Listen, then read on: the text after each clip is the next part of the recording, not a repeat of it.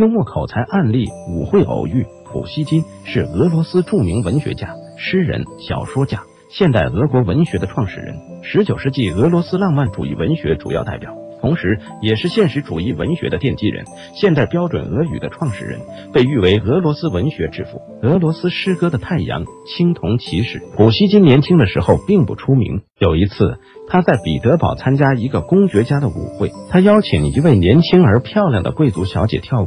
这位小姐傲慢的看了普希金一眼，冷淡的说：“我不能和一个小孩子一起跳舞。”普希金没有生气，微笑的说：“对不起，亲爱的小姐。”我不知道您正怀着孩子。说完，他很有礼貌的鞠了一躬，然后离开舞厅。案例分析：普希金用了故意曲解法幽默技巧。